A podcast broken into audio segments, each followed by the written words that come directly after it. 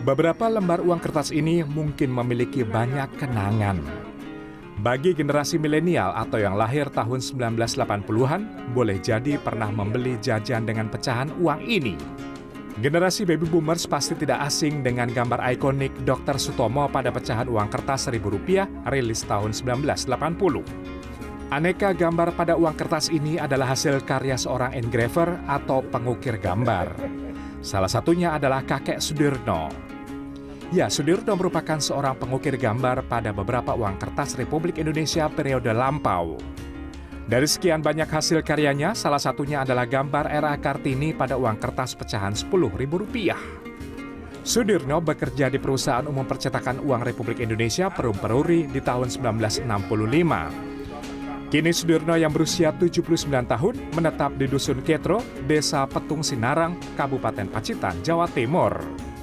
Ia mengawali karir di Peruri dari seorang petugas kebersihan.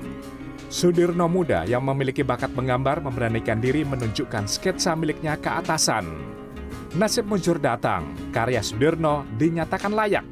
Sejak itu, Sudirno menjadi pengukir gambar mata uang kertas Republik Indonesia. Bahkan ia sempat berangkat ke Inggris untuk memperdalam teknik mengukir pada uang kertas. Proses melukis uang kertas membutuhkan waktu sekitar dua bulan. Sudirno harus memikirkan lokasi wisata yang tepat karena akan dilihat seluruh dunia. Inspirasinya dari mana Pak? Inspirasi dari sini aja. kan wonten koleksi Ya. buku ngeten. Kita juga punya referensi bahwa panorama pun lingkungan itu perlu dipublikasikan supaya luar negeri tahu oh Indonesia tuh punya ini punya itu sesuatu.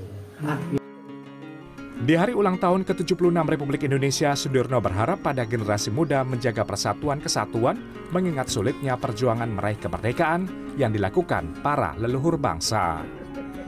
Catur Priambodo, Pacitan, Jawa Timur.